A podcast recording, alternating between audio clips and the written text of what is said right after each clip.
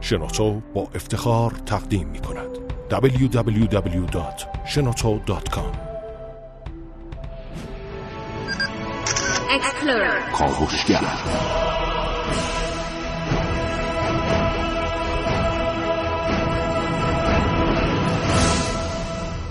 به نام خداوند بخشنده مهربان خانم آقایان دوستان شنونده سلام و صبحتون بخیر.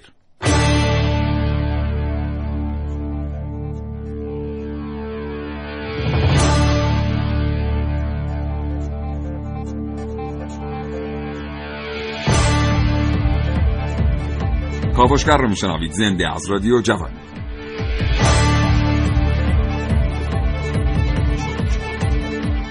سالیان سال پیش کیک قدرت در دنیا به دو نیم قسمت شده بود. یک ابرقدرت در شرق و یک ابرقدرت در غرب. ابرقدرت غربی بر علیه ابرقدرت شرقی جنگ سرد رو آغاز کرد. پس از چندی به واسطه بسیاری مسائل به واسطه مشکلات متعدد ابرقدرت شرقی از درون فرو پاشید.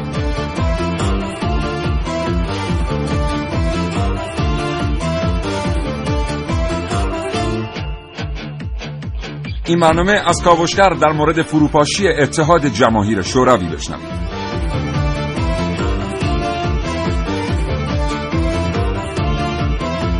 این برنامه متعلق به شماست. اگر زندگی روزمره فرصت مطالعه کردن را از شما سلب کرده یادتون باشه که زندگی بدون معلومات جدید یعنی هیچ البته هیچ چیزم در زندگی جای کتاب و کتاب خوندن رو نمی‌گیره. حتی برنامه رادیویی خوب.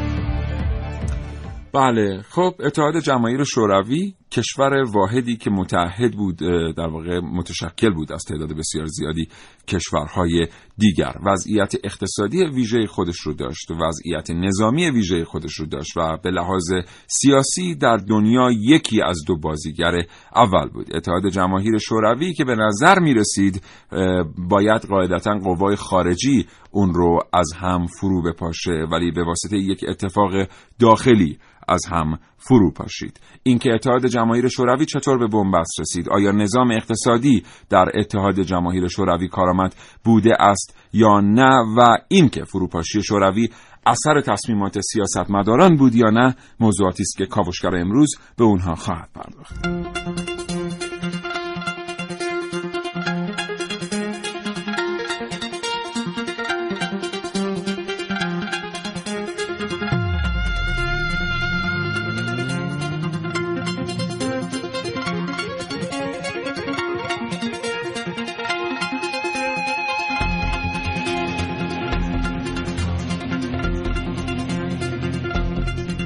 کاوشگر میشنوید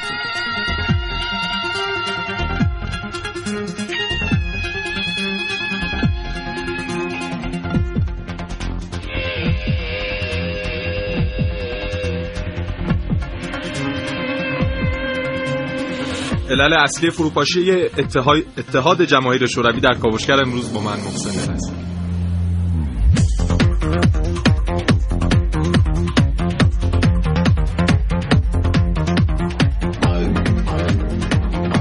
مارکسیسم نو در پشت پرده دنیا. با کاوش های امروز من عارف موسوی همراه باشید.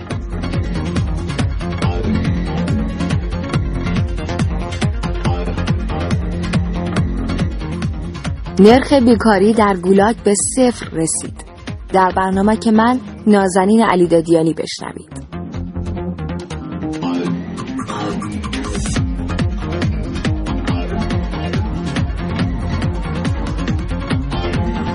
و من سیاوش اقدایی دو گفتگو تقدیم حضور شما دوستان خواهم کرد. با دکتر ساسان شاهویسی کارشناس اقتصادی و جناب آقای کائینی پژوهشگر.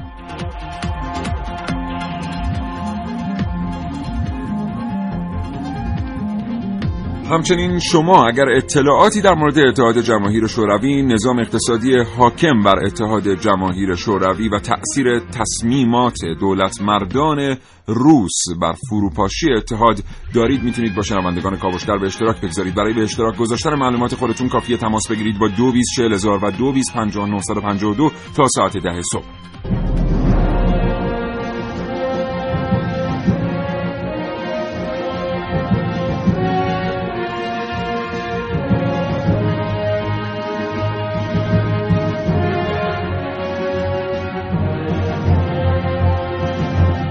کاوشگر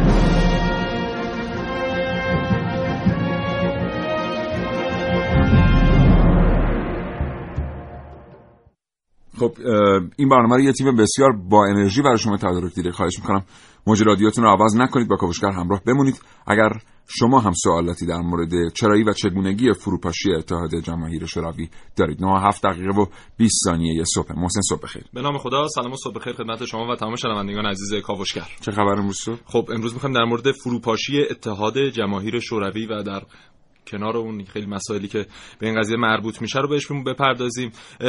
حالا این فروپاشی اتحاد جماهیر شوروی یک اصطلاح اصطلاحیه برای تغییر جمهوری شورایی به اتحاد کشورهای مستقل مشترک المنافع در منطقه حالا روسیه و کشورهای اطرافش. که خب حالا تغییرات عظیم سیاسی و اقتصادی در اون منطقه شامل میشه پیامدهاش. خیلی پیامدهای مهمی بوده مثل اتمام جنگ سرد مثل آغاز یه سلسله جنگ‌های خونین چه در شرق اروپا چه در کشورهای حتی مثل افغانستان و حالا بله. زمین سازی تشکیل گروه مثل طالبان و خب این اتفاق اوایل دهه 90 میلادی تقریبا اتفاق میفته که در سال 1991 رهبران روسیه، اوکراین و بلاروس میان در جنگالهای بلاروس دور جمع میشن پیمانی رو امضا می‌کنن که بر اساس اون کشورهای مستقل مشترک المنافع به وجود میان. و حالا چند روز بعدش هم 25 دسامبر گورباچوف از سمت خودش کنارگیری می‌کنه و رسما از همون روز اتحاد جماهیر شوروی به فروپاشی میره. بله. در واقع اتحاد جماهیر شوروی توسط یک دولت مرکزی واقع در روسیه توانایی نگه داشتن سایر دولت‌هایی که بهش متصل بودن رو نداشت دولت‌های آذربایجان، قرقیزستان، تاجیکستان در واقع تاجیکستان، ترکمنستان، قزاقستان. و بسیاری دیگر آذربایجان.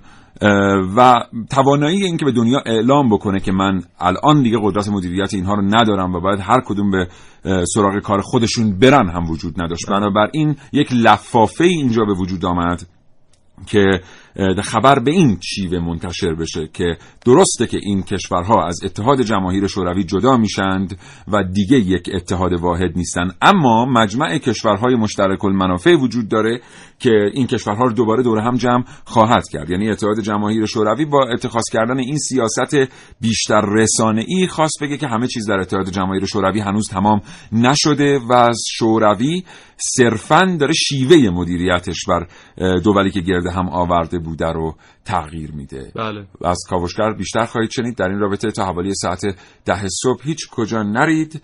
کلی براتون شنیدنی داریم. کاوشگر.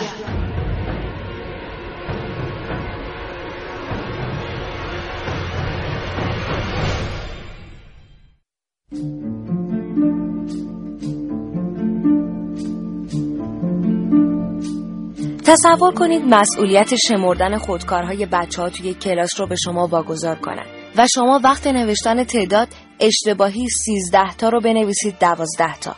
یا تصور کنید با همگروهیاتون دور هم نشستید و درباره یه اتفاق چند تا جمله شوخی می‌کنید. اما یهو یکی از همون همگروهیاتون بهش بر می‌خوره و سر شما داد می‌زنه. این دوتا اتفاق خیلی ساده بودن نه؟ خیلی ساده تر از اون که به خاطرشون کسی سرتون داد بزنه یا مجازاتتون کنه.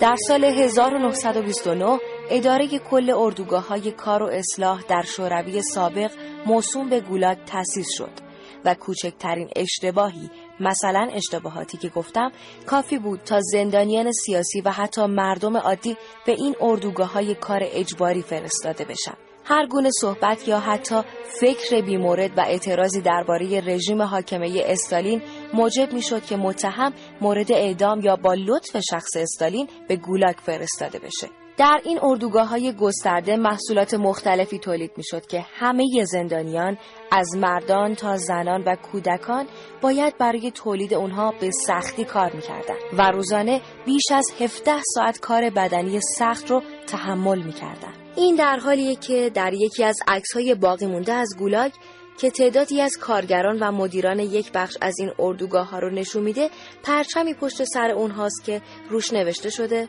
کار در اتحاد جماهیر شوروی یک امر افتخارآمیز با شرافت اجتماعی و قهرمانانه است. این امر افتخارآمیز توسط نیروهای رایگانی انجام شد که باید در برگه ای می نوشتن به انتخاب خودشون. علاوه بر روزهای عادی می‌خوان توی روزهای یک شنبه و تعطیل هم کار کنند. اما در واقع در گولاگ هیچ حق انتخابی در کار نبوده. البته بوده. یا کار یا شکنجه های سخت.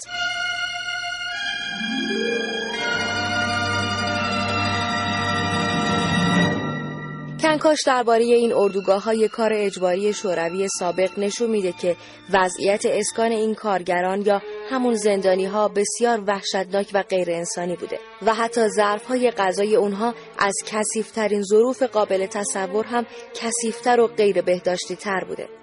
همه اینها در حالیه که حزب کمونیست کارگری به برابری و مساوات در اموال و ثروت کشور معتقد بود و قرار بود نه تنها کشور رو که تمام جهان رو به اتحاد برای عدالت دعوت کنه.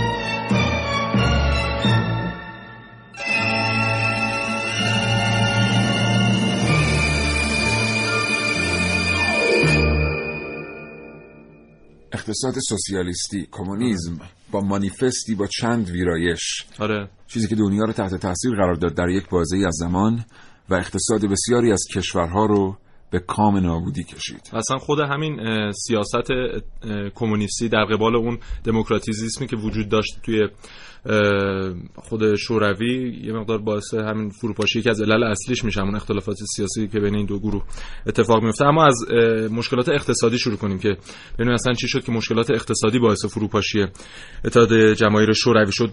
اقتصاد شوروی در اون زمان کلا بر روی دو رکن بنیان نهاده شده بود. یکی فروش نفت بود یکی اقتصاد کشاورزیش که اون حالا بخش اقتصاد مقاومتیش بیشتر میشه به اون اقتصاد کشاورزیش در نظر گرفت. در اوایل دهه 80 میلادی که قیمت نفت خیلی افزایش پیدا می‌کنه. اما شوروی میاد برای حالا اون که ایدئولوژی ایدئولوژی خودش رو بتونه به کشورهای دیگه تزریق کنه و بتونه همپیمانهای بیشتری برای خودش جذب کنه میاد نفتش رو با قیمت خیلی پایینتر از اون چیزی که اوپک تعیین کرده بوده اوپک تعیین کرده بوده که حداقل دیگه باید 10.5 دلار به فروش بره. نفت اما این میومده 3.5 دلار. نفت رو به کشورهای مختلف میفروخته و همین امر باعث میشه که طی دوره 5 ساله به یه ضعف اقتصادی دوچار بشه و جالب این قراردادهای صادراتی هم که با کشورهای همپیمانش میبسته قراردادهای 5 ساله بوده و هر فراز و نشیبی که در قیمت ها طی اون 5 سال اتفاق میافتاده اصلا لحاظ نمی‌شده در اون قراردادها. بله. و همین ها باعث شد که طی چندین سال اقتصاد درونی شوروی دچار مشکل بشه. ما از طرفی داریم در اقتصاد سوسیالیستی شوروی میگیم تمام منابع باید بر مبنای عدالت و در میان بله. همگان تقسیم بشن. از سوی دیگر اتحاد جماهیر شوروی منابع های فسیلی که جز منابع و دارایی های ملی به شمار میان رو در دنیا به این ترتیبی که محسن گفت تقسیم می‌کرده. بسیاری از متفکران روس علل خصوص در خود روسیه البته در اوکراین و حتی در آذربایجان در اون زمان متوجه این تناقض در سیاست خارجی و سیاست داخلی بوده اند حتی بعدا مقالاتی منتشر شد پیش از فروپاشی در دهه پایانی که نشان می‌داد که روسیه حتی در سیاست داخلی هم اتحاد جماهیر شوروی حتی در سیاست داخلی هم آنطور که باید به اصول اقتصاد سوسیالیستی پایبند نیست. علل خصوص در زمانی که جنگ افغانستان در گرفت و تأمین منابع مالی مورد نیاز برای جنگیدن در این میدان دوردست برای اتحاد جماهیر شوروی بسیار سخت شد. این مسئله حاد شد و نمایانتر از قبل. اینکه واقعا اتحاد جماهیر شوروی معتقد به اصلی به نام اقتصاد سوسیالیستی هست یا نه و همین امر اصلا باعث میشه که اون حالا ضربه اقتصادی که می‌خوره پس از چندی دیگه اون نیروهای خودشون هم از افغانستان خارج کنن. اما همه اینها پس از اون اوج اقتصادی شوروی است که حالا خروشوف هم در سال 1961 میاد یک جورایی افتخار می‌کنه. تو سخنرانیاش میگه که ما تولید ناخالص داخلیمون رو تونستیم از امریکا هم بیشتر ببریم. ولی خب همین امر باعث میشه که طی تقریبا 20 سال دیگه اواسط دهه 80 میلادی کم کم اقتصادشون به زمین می‌خوره. بله.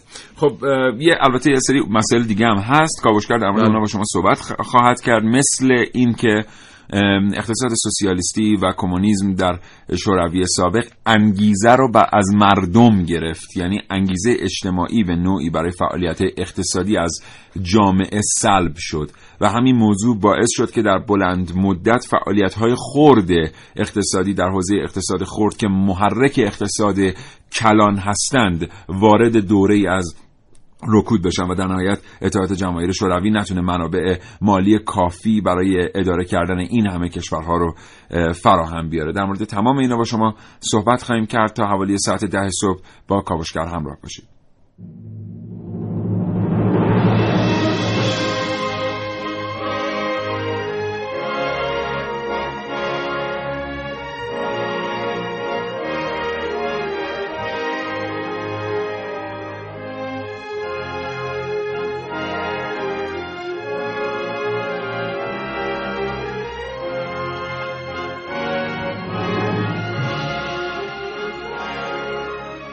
حالا شده ساعتها تو شهر دنبال یه چیزی بگردید و هیچ اثری ازش پیدا نکنید. آقا ببخشید شما از اونا خبر ندارید؟ اونایی که سالها قبل شعار حمایت از طبقه کارگر می‌دادن.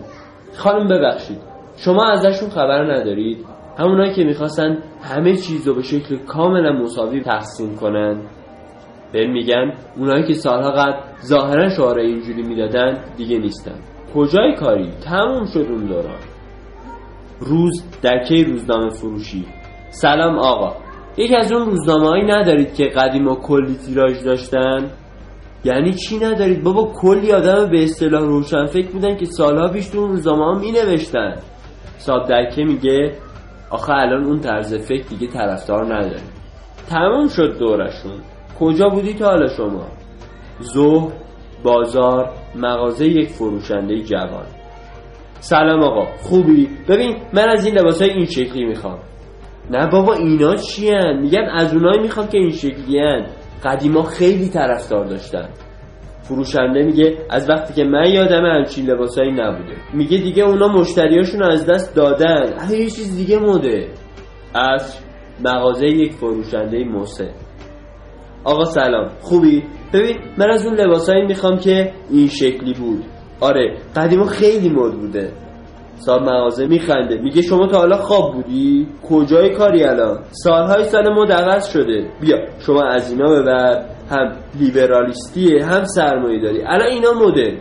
از فروشنده می‌پرسم از کجا معلوم که فردا مد اینا تموم نشه؟ من یه چیزی می‌خوام که هیچ وقت کهنه نشه. فروشنده فقط نیشخند می‌زنه.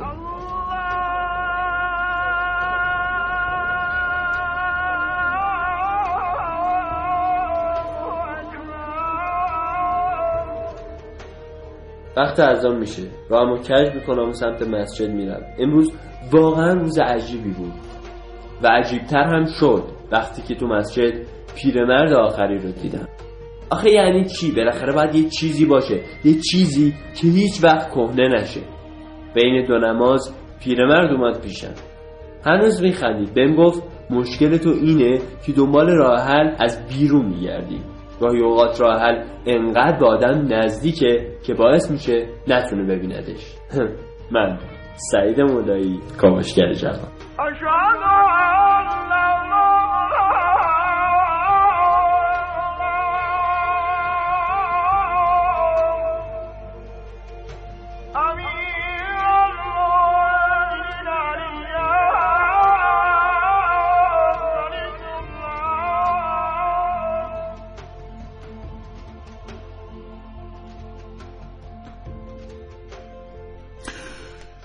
خب اون سالهایی که اتحاد جماهیر شوروی در اوج قرار داره در سمت دیگر دنیا امپریالیزم داره یک نظام ویژه‌ای رو می‌سازه.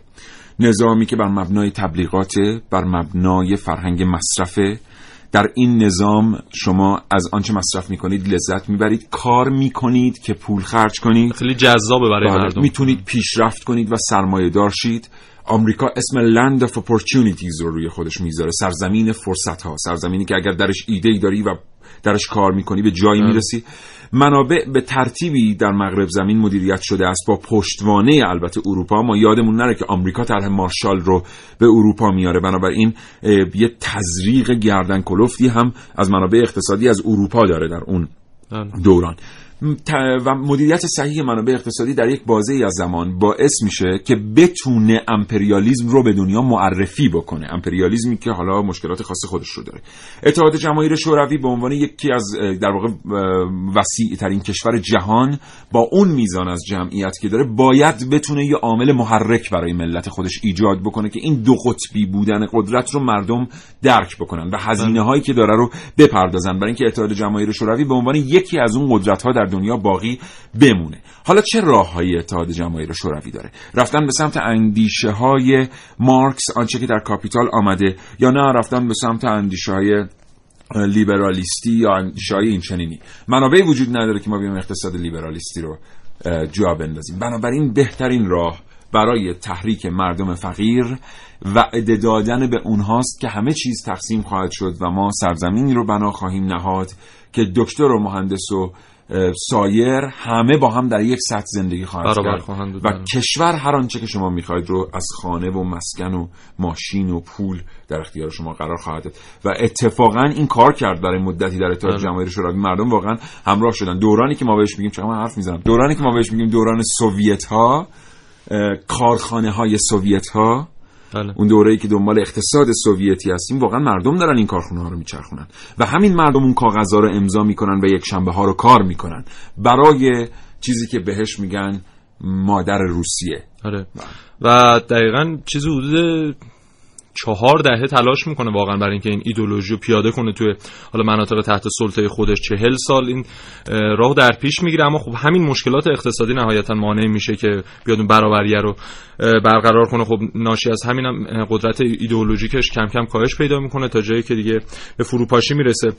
عوامل اقتصادی ما اشاره کردیم بهش حالا اون فروش نفت و کالا و صادرات به کشورهای بلوک شرق. اما خب در داخل خود شوروی هم به خاطر حالا اون رقابت های تسلیحاتی که با آمریکا وجود داشت خیلی مخارجی از سهم اون تولید ناخالص داخلی که هر ساله داشتن رو به حالا ساخت تجهیزات نظامی می‌دادن و آره 13 درصد سهم درآمد تولید ناخالص ملیشون رو شامل می‌شده حتی با رقابت تسلیحاتی که با آمریکا داشته برخی میگن در سالهای پایانی 17 درصد از تولید ناخالص ملیشون رو صرف آره. همین مخارج نظامی می‌کردن و آمریکا چقدر جالب میاد طی یک حالا طرح از پیش تعیین شده یک برنامه از پیش تعیین شده این نقشه رو میریزه که یک طرحی رو به نام طرح دفاع استراتژیک فضایی یا SDI رو می‌کنه که میگه من می‌خوام حالا به فضا برم و اون بله. برنامه ها رو رو می‌کنه که روسیه رو مجبور آره می‌کنه مبلغ خیلی زیادی پول خرج بکنه برای فرستادن گاگارین و رفقاش به فضا. دقیقا. و همین امر باعث میشه که آخه سال پایانی هم بوده دیگه. نیمه دوم تقریبا دهه 80 میلادی میشه که اونم خب بله. خیلی از پول شوروی از طریق همین نقشه های آمریکا مصداق تاریخیشو بگیم. چقدر خوب ما از این مصداقهای تاریخی درس بگیریم و یاد بگیریم که در دنیا چه شیوه پیاده شده است. روسیه در اتحاد جماهیر شوروی بهتر بگیم. در افغانستان درگیر جنگ شد. بله. آمریکا گروههایی رو در افغانستان تشکیل داد که در مقابل حملات نظامی روسیه یا شوروی سابق در افغانستان بیستند. سلاحهای آمریکایی در اختیار این گروه ها قرار می گرفت و شوروی در واقع در افغانستان غیر مستقیم با آمریکا می جنگید و باید سلاحهایی رو به افغانستان میفرستاد که بتونه در مقابل سلاحهای آمریکایی بیسته. کار رو ایالات متحده آمریکا در افغانستان به جایی کشید که یکی از سیاستمداران اومد از این اصطلاح استفاده کرد. محسن میگه 17 درصد در تولید ناخالصش رو روسیه می‌داد سلاح میساخت. این سیاستمدار آمریکایی عضو سنا میگه که کاری کرده ایم که اتحاد جماهیر شوروی اوورکوت های روسی رو از تن مردم در میاره تا بتونه با هزینه که از اونها استحصال می‌کنه فشنگ بسازه و در افغانستان به سمت سربازان افغان شلیک بکنه. این اتفاقی بود که واسه اتحاد جماهیر شوروی افتاد. یه ذره دور رو نگاه کنیم ببینیم که آیا این اتفاق در حال تکرار هست یا خیر. جناب آقای کائینی پژوهشگر پشت خط برنامه کاوشگر هستن. آقای کائینی سلام وقتتون بخیر. سلام و ارادت خدمت شنوندگان ارجمندتون و همچنین جناب عالی در خدمتم حالتون خوب آقای کاینی؟ الحمدلله. متشکرم از اینکه ارتباط رو پذیرفتی. آقای کاینی اقتصاد سوسیالیستی یک چهره رسانه‌ای دوست داشتنی پیدا کرده بود. همچنان بله. هم در دنیا ما می‌بینیم در دنیای ژورنالیزم روزنامه نگاری عذرخواهی می‌کنم. این چهره یک چهره محبوب و انسانی است.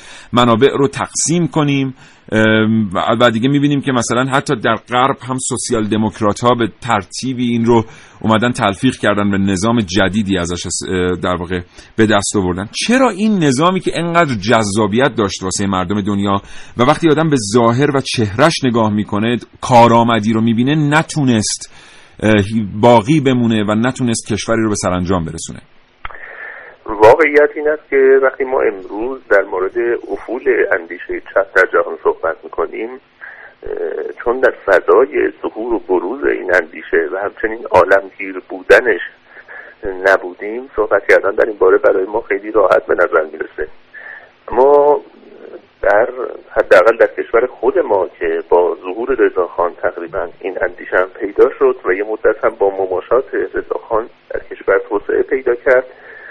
بعد وقتی دامنگیر خود شاه شد تصمیم گرفتن که این اندیشه رو در مجموع از توسعهش جلوگیری بکنند و محدودش بکنند به واقع رضاخان بعد از ظهورش تا مدتها به دلیل اون گرایش ساختارشکنانه که داشت در عرصه فرهنگ و سیاست اندیشه چپ رو تقویت می‌کرد یعنی به دکتر ارانی و همچنین جلسات و نشریاتش مجال فعالیت می‌داد و اونام راحت بودن اما بعد از این مدت که توسعه این اندیشه اساس سلطنت رو زیر سوال می برد اونها رو جمع کردن بله. بنابراین در کشور ما مبدع ورود اندیشه چپ از همین مقطع زمانی است.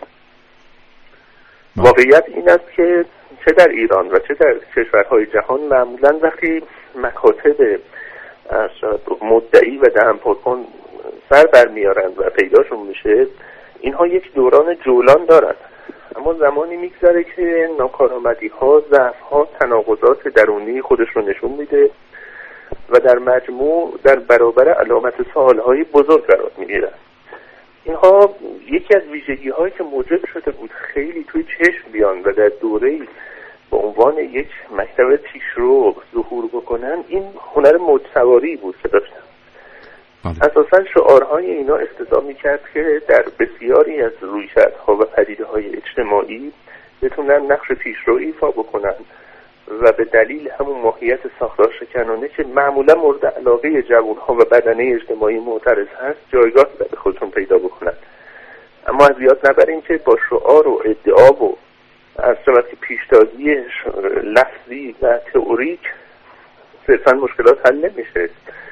باید به واقع یک مکتب بتونه مشکلات خودش رو از طریق سازوکارهای واقعی که در درونش تعبیه شده و افت تناقضاتی که در معمولا در مکاتب فکری هست حل بکنه. و مکتب چپ از چنین چیزی ناتوان بود. بنابراین نهایتا به چنین روزی افتاد. بله. ببینید ما داریم در مورد یه نظام اقتصادی صحبت می‌کنیم که به نظر می‌رسه خیلی از منتقدان معتقد هستن که اقتصادیه ولی عواطف مردم رو هدف گرفته برای رشد. چقدر این گزاره درسته؟ حالا بحث من نمی‌دونم حالا چقدر بشه چنین تعبیری رو در موردش به کار بود من معتقدم که نوع اقتصاد توضیحی تحمیلی حساس بهش رجوع میشه مثل جنگ دوران بله. جنگ که چاره بله. نیست طبعا نمی‌تونه مورد پذیرش باشه بله. هم دنیا به این نتیجه امروز رسیده و هم در اسلام مبانی دینی ما این مسئله فقه ما مورد پذیرش قرار گرفته که بهترین نوع اقتصاد اقتصاد باز و آزاده.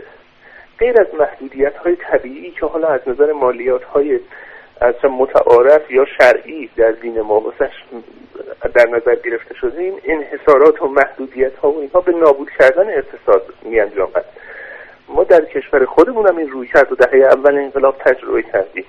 بعضی از افرادی که گرایشات چپ داشتن چنین چیزی رو به نظام ما تحمیل کردن. البته اینا بعدها خودشون در قضایه 88 اینو نشون دادن ولی دهه اول انقلاب واقعا به زانو در آوردن اقتصاد این مملکت. هنوز گرفتاریم. یعنی اساسا بله. هنوز اقتصاد ما دولتی بسته محدود با انحصارات و امتیازات زیاده. بله. این گرایش اقتصادی جواب نمیده. هیچ جای دنیا جواب نداده. ایران هم جواب نمیده. در مهد خودش هم جواب نداد. همونطور که دیدید به چه نتیجه منتهی آقای کاینی ما می‌بینیم که به ترتیبی فروپاشی اتحاد جماهیر شوروی در انگاره های یک سری آدم های خاص در غرب آسیا واضحه پیش از اینکه فروپاشی اتفاق بیفته. یعنی در یک نگرش خاصی وقتی که به اتحاد جماهیر شوروی ادعا آدم نگاه می‌کنن می‌تونن بگن که این اتحاد به زودی زود فرو خواهد پاشید. این زاویه نگاه چه جور زاویه نگاهیه که انقدر با قدرت میاد باعث میشه که یه آدمی از یک جایگاه سیاسی که در دنیا پیدا کرده است پیش بینی بکنه که این اتحاد به بیراه خواهد رفت به زودی زود. پیش بینی سیاسی اساسا کار سیاست مدارانی است که هم جغرافی های سیاسی و فرهنگی جهان رو می‌شناسند و هم از هوش و فراست بالایی برخوردارند. این اتفاق در طول تاریخ هم زیاد افتاده. در دوران معاصر هم این اتفاق افتاده. بارزترین وجهش هم این بود که مرحوم امام در سال واپسین حیات خودش رو نسبت به سرنوشت اتحاد جماهیر شوروی بیان کردن. این در حالی بود که هنوز شوروی در اوج قدرت به نظر می رسید ظاهرا و سه سال بعد فروپاشی اتفاق افتاد. در واقع سه سال بعد از رحلت حضرت امام بود که این اتفاق افتاد. واقعیت این است که نفس ورود گورباچوفی به عرصه سیاست و عنوان کردن پرستوریکا خودش نشون دهنده این بود که شوروی در طی یک رویکرد رفرمیستی و اصلاحات در درون ساختار خودش هست. پیش بینی این مسئله که ضعف های تئوریک و عملی این روی و این مکتب داره خودش رو نشون میده خیلی کار سختی نبود. شجاعت بیانش و اینکه به شکلی به گونه که از امام و امثال شهرهایی مثل امام برمیاد شجاعت بیانش این مقدار و در همه وجود نداشت و این سراحتی که در کلام ایشون وجود داشت برای بسیار شگرف به نظر می رسید اساسا نفس بردن این پیام و ابلاغش رو یک کار خطرناک می دونستن بعضی ها خب اون هیئتی که از طرف امام رفت شوروی آیت الله جوادی آمولی بود از آقای دکتر جواد لاریجانی که الان مشاور حقوقی نمی‌دونم معاون حقوقی قوه قضاییه هستن و خانم دباغ به اینا گفته بودن شما باید وصیت نامه هاتون بنویسید چون معلوم نیست الان با توجه به سیستم امنیتی که اونجا داره می‌دید بله. و چه اتفاقی براتون میفته بله. بنابراین نسل اینکه علائم زوال در اون مکتب اونم در مهد خودش ظاهر شده بود چیزی بود که کمابیش تحلیلگران می‌دونستن ولی این جسارت و شجاعتی که در بیانش و همچنین در دعوتش به تفکر معنوی و خانی اندیشه هایی که متأثر از دین هست و صرفا بر ماده گرایی تکیه نمی کند بله. این چیزی بود که از فردی مثل امام فقط بر بسیار سپاسگزارم جناب آقای کاینی. متشکرم از فرصت ارزشمندی که در اختیار ما قرار دادید. آرزوی سلامتی می‌کنم. خدا نگهدار. برقرار باشید. www.shenoto.com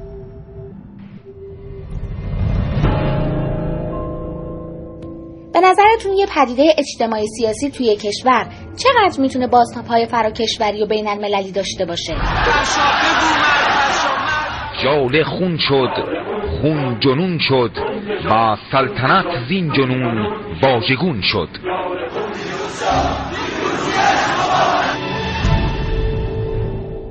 انقلاب اسلامی ایران چه تأثیری بر فروپاشی اتحاد جماهیر شوروی داشت؟ از این پس کمونیسم را باید در موزه های تاریخ بشر جستجو کرد در شرایطی که اتحاد جماهیر شوروی هنوز به عنوان یکی از قدرت‌های برتر جهان دو قطبی مطرح بود. حضرت امام خمینی رحمت الله علیه از مرگ کمونیست سخن به میان میآورند و در نامی توحیدی با بیان مسائل عمیق فلسفی و عرفانی از گورباچوف می‌خواهند به جای اندیشیدن به تفکرات مادی جهان غرب به خداوند و مذهب روی آورند. امروز دیگر چیزی به نام کمونیسم در جهان نداریم. ولی از شما جدا می‌خواهم. گرفتار زندان غرب و شیطان بزرگ نشوید. مشکل شما عدم اعتقاد واقعی به خداست. همان مشکلی که غرب را هم به ابتزال و بومبست کشیده و یا خواهد کشید.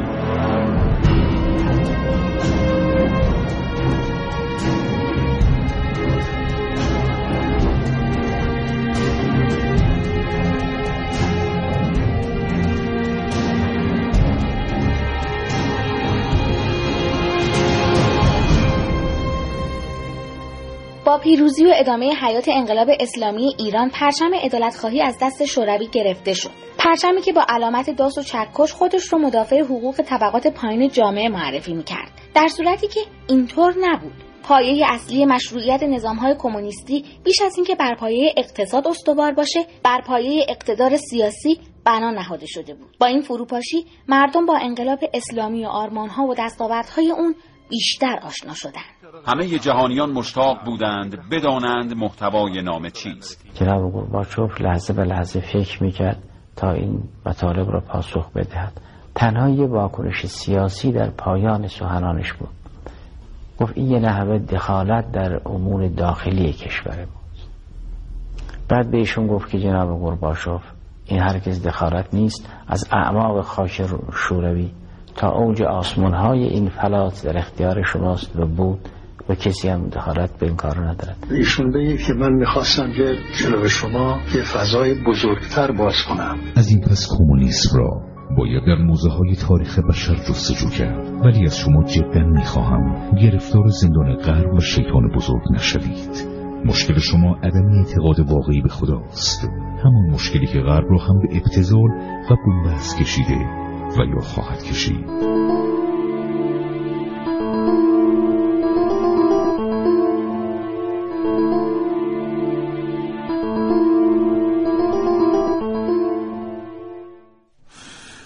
خب متشکرم از اینکه تا این لحظه کاوشگر رو شنیده اید. این برنامه زنده از رادیو جوان تقدیمتون میشه.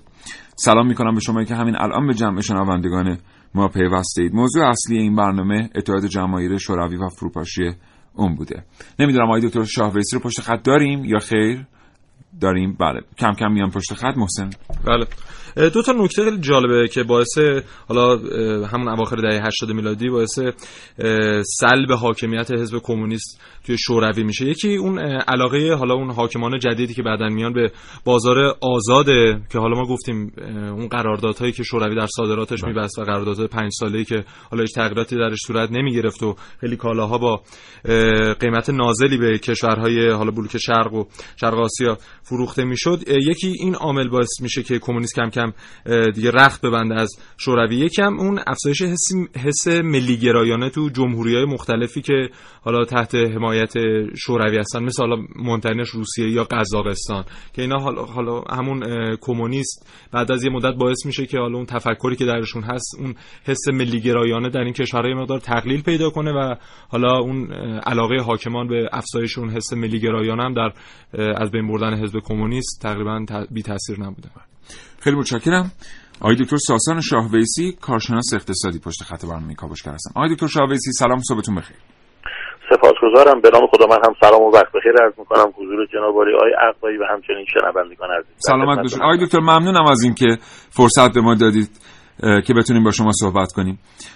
آقای دکتر شاهویسی اقتصاد سوسیالیستی در شوروی چطور توسط مردم پذیرفته شد و بعد از اینکه پذیرفته شد و همه گیر شد و راه خودش رو به سیاست باز کرد چطور باعث شد مردم تحت فشار قرار بگیرن و خودشون از همین اقتصادی که با روی گشاده پذیرفتنش فرار کنن و به تلخیات کنن؟ استفسار دارید. اتفاقاتی که بعد از انقلاب 17 اکتبر افتاد و روی کردهایی که لنین به عنوان یک تئوریسین در حوزه تفکرات ضد ماتریالیستی و اونچه که ازش به عنوان سابقه روی کردهای کارگرزادگی و کارگرمنشی بر اساس زحماتی که طبقه کارگر در جامعه ساختار اون موقعی به اصطلاح پادشاهی روسیه می‌کشید به نظر می‌رسه مهمترین اتفاقی بودش که شاید بخشی از اون برمیگرده به دوره‌ای که فئودال ها تأثیراتی که روی دهقانان گذاشتن و جامعه کشاورز روسیه یه وقت دوچار یک ضد فهمی نسبت به موقعیت خودش شد. به عبارت بهتر رژیم پادشاهی که در روسیه وقت سر کار بود نگاه استبداد که به وجود آورده بود فرصت و مجالی رو به وجود آورد که یک روزنامه نگاه به عنوان یک تئوریسین حاضر بشه و یک رویکردهای بزرگی رو در حوزه اقتصاد روسیه و بعد از اون چه بسا در لایه های شرقی صفحات دیگه به وجود بیاره. اما اینکه اون اثرگذاری عمر داشت اون اثرگذاری مبتنی بر باورمندی بود اون اثرگذاری مبتنی بر یک ضرورت تاریخی در دوره شروع سده 1900 میلادی بود به نظر می‌رسه اتفاقات مختلفی در کنار همدیگه شکل گرفت. چه بسا بخشیش برمیگشت به اون صداهایی که برای جنگ جهانی اول ما میشنیدیم. چه بسا بخشیش برمیگشت به فقر مزمنی که نه صرفا در منطقه روسیه و حوزه اروپای شرقی. چه بسا در بسیاری از کشورها وقتی که فقر از یک طرف چهره خودش رو به اصطلاح نمایان می‌کنه بحث های دیگه و ضرورت ها و ظرفیت های دیگه به وجود میاد که مهمترینش آنارشی شدن نگرش مردم نسبت به ظرفیت های حاکمیت وقت هستش. به نظرم می‌رسه مهمترین مسئله این بود چه بسا استبدادی که خاندان رومانوف به وجود آورده بودند بخشی از رویکردهای خودش رو در حوزه اقتصادی به وجود آورد. اما اینکه اثرگذاری داشت به نظرم می‌رسه به خاطر اینکه یک چالش جدیدی با یک دیالوگ جدیدی و با یک گفتمان جدیدی رو در منطقه و در ورای منطقه به وجود آورد که حتی امروز شما مشاهده می‌کنید که بخشی از اون به عنوان تفکر سوسیالیست اقتصادی هنوز وجود داره. هنوز سعی می‌کنن آموزه های از اون رو حفظ بکنن. کمونیست چین بخشی از اون رو به عنوان آزاد دکتر عذر می‌خوام فرمایش شما رو قطع می‌کنم. خیلی بیادبی منو ببخشید. شما اشاره کردید به کمونیسم در واقع کمونیست چین نظام کمونیستی در چین. خیلی ها معتقدن که این نظام زاییده آن, چیز، آن چیزی است که از اقتصاد کمونیستی شوروی باقی مانده. حالا که مختصدین میگن اصلا خود این یه جورایی زایده امپریالیزم بوده این چیزی که به عنوان نو مارکسیزم امروز ما تو دنیا می‌شناسیم و اینا. آیا واقعا طبق این فرمایشی که شما دارید پیش می‌برید ما می‌تونیم بگیم که همان چیزی که در روسیه عمل نکرد در چین عمل کرد یا نه؟ این چیزی که امروز ما باش مواجهیم مثلا یه قصه دیگه ایه ببینید اگر کسی تفکرات اصلی سکولاریسم تفکرات اصلی لایسیته تفکرات اصلی اومانیسم تفکرات اصلی فمینیسم تفکراتی که از این جست ایسم هایی که در پایان قرن هجدهم و دهه های اول قرن نوزدهم به وجود اومد رو شناخت داشته باشه برداشتش مثل برداشت حضرت عالیه بله. که بله به خاطر اینکه یک دینگونیزی در جامعه اروپایی وقت شکل گرفت بخشش مترادف با آزادی های فردی بود بخشش مترادف با تفکرات ناسیونالیستی بود بخشش مبتنی بر تفکرات ارزش دادن به زن در جامعه بود. بخشش به خاطر مقابله با نظام های شاهنشاهی یا پادشاهی وقت بود. بخش های مختلفی که چه بسا این ضرورت رو به وجود میاره که شاید خواستگاه تفکر کمونیست و امروز هم سوسیالیست همون تفکری هستش که ما ازش به عنوان امپریالیست یاد می‌کنیم یا لیبرالیست اما من به نظرم می‌رسه که حالا این شاید قیاس محل فارغ باشه اما مثل اینه که شما دین مسیحیت رو با دین یهودیت بخواید مثلا بگید که هر دوتاشون یکی هستن. بله بالاخره آبشخور هر دو تفکر و هر تفکری انسان ها هستن. و بله. انسان ها هم برای رویکردهای خودشون این تفکرات رو شکل میدن. بله بخشی از عمده ای از تفکر لیبرالیسم ناشی از تفکر انگلز هستش. بخشی از تفکر کمونیست هم باز ناشی از تفکر انگلز هستش. اما اینکه واقعا در ذات این باشه من با این موافقت ندارم چون اثرگذاریش روی کردش استفاده از ابزارها نگاهی که به آزادی دارن نگاهی که به استقلال دارن نگاهی که به هویت ملی دارن نگاهی که به انسان دارن نگاهی که به دین دارن. نگاهی که به قلمرو حکومت و مردم دارن بسیار بسیار با همدیگه متفاوته. البته خواستگاهش می‌تونه تولید قدرت برای یک طبقه خاص باشه. در یک طبقه بهش میگن سرمایدار در یک طبقه بهش میگن بورژوا در یک طبقه بهش میگن فئودال و در یک طبقه بهش میگن پلیتبرو بله. بسیار متشکرم. آقای دکتر شاویسی قبل از اینکه اتحاد جماهیر شوروی به فروپاشی برسه مختص در واقع اقتصاددانان در دنیا معتقد بودند که امپریالیزم بهترین الگوی بومی برای مغرب زمین و کمونیسم بهترین الگوی بومی برای مشرق زمینه و به همین دلیل هم هست که بالغ بر یک ده است. این دو نظام اقتصادی مقایر توانستند در دو جغرافیای مختلف مردم رو متحد کنند و دست اونها رو در دست سیاستمداران نگه دارن خب خیلی همین الان هم منابع وجود داره که مثلا آدم اینا رو می‌بینه توش.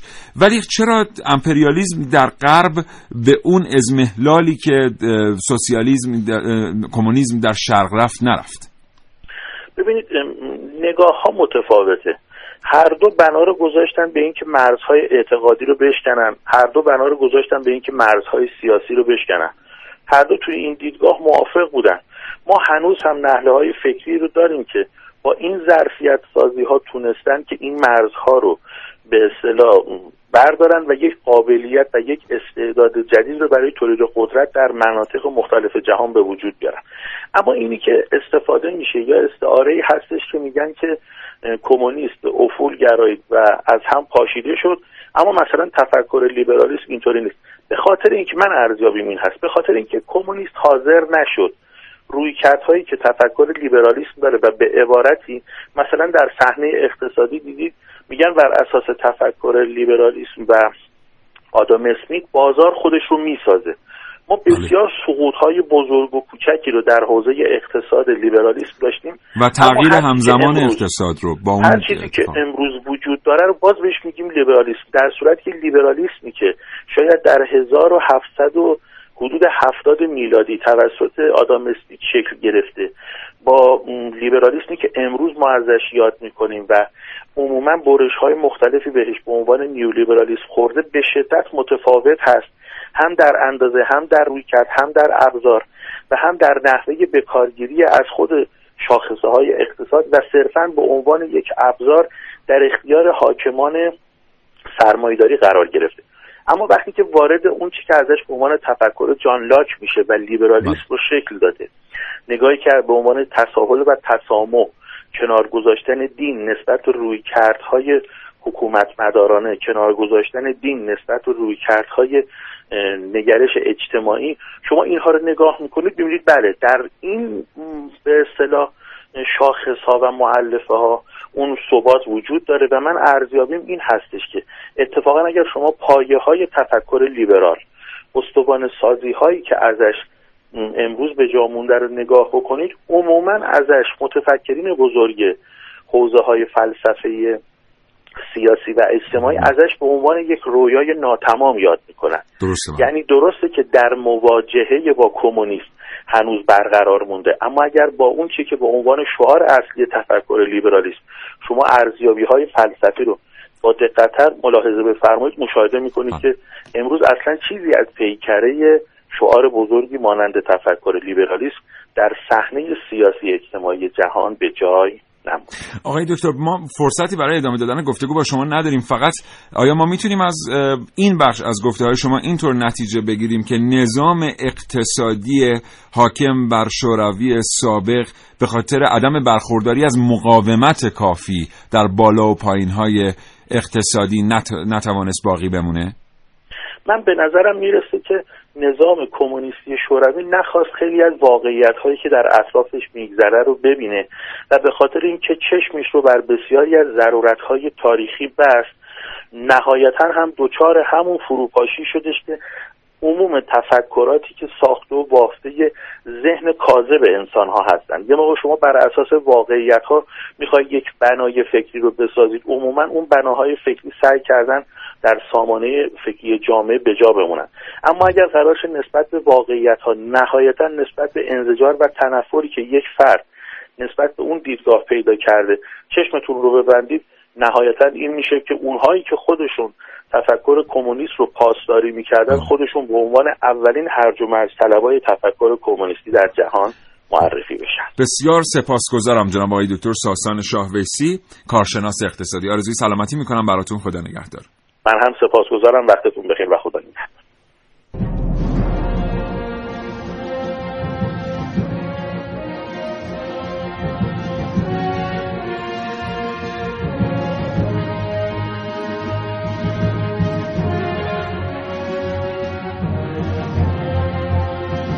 کاوشگر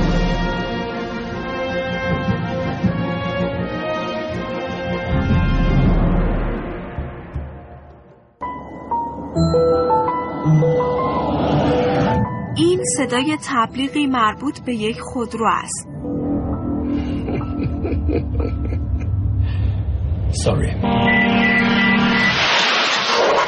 در این تبلیغ خوشبختی زندگی و بقا مساوی با داشتن یک خودرو از شرکت است. جریان های کمونیسم و مارکسیسم پایه های مشترکی دارند. در طول تاریخ به خصوص در سالیان گذشته قدرت های مثل شوروی برای اداره کشور با الگوهای مارکسیستی عمل می کردند. برای مثال در شوروی سابق محور اصلی اقتصاد بود و قدرت دست کسانی بود که برای مادیات بیشتر از هر چیز دیگری ارزش قائل بودند. در این شرایط امام خمینی رحمت الله علیه با پیشبینی شرایط آینده تصمیم گرفتند نکته هایی را به گورباچوف رئیس جمهور اتحاد جماهیر شوروی گوشزد کنند. امام خمینی رحمت الله علیه پیش بینی می کند در صورت توجه نداشتن به معنویات و در نظر گرفتن مسائل مادی و اقتصادی به عنوان محور اصلی و ادامه دادن روش های مارکسیستی فروپاشی شوروی نزدیک است.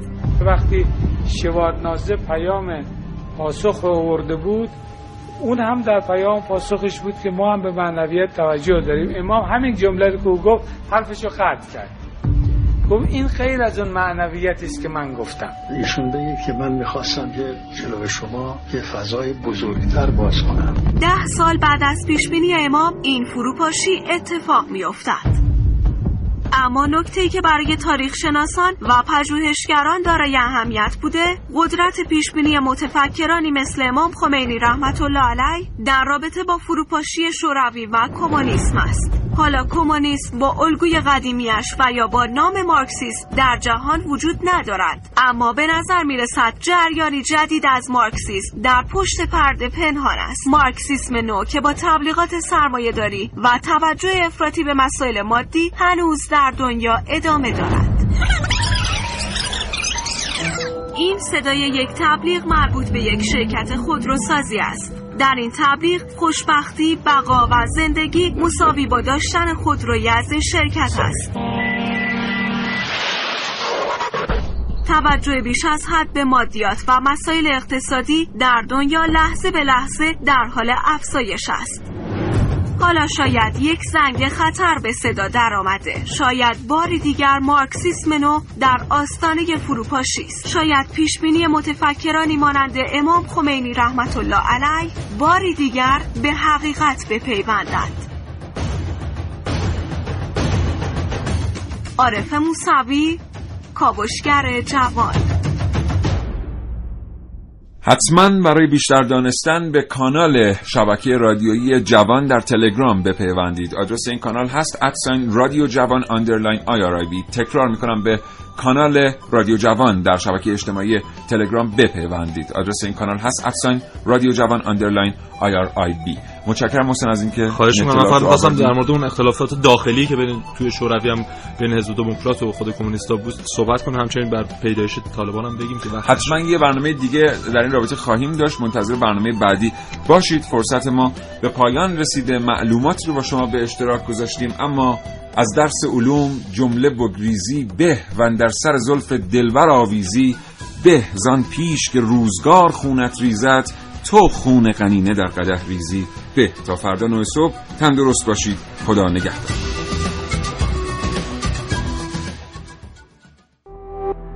شراطو ارائه دهنده پادکست های صوتی فارسی.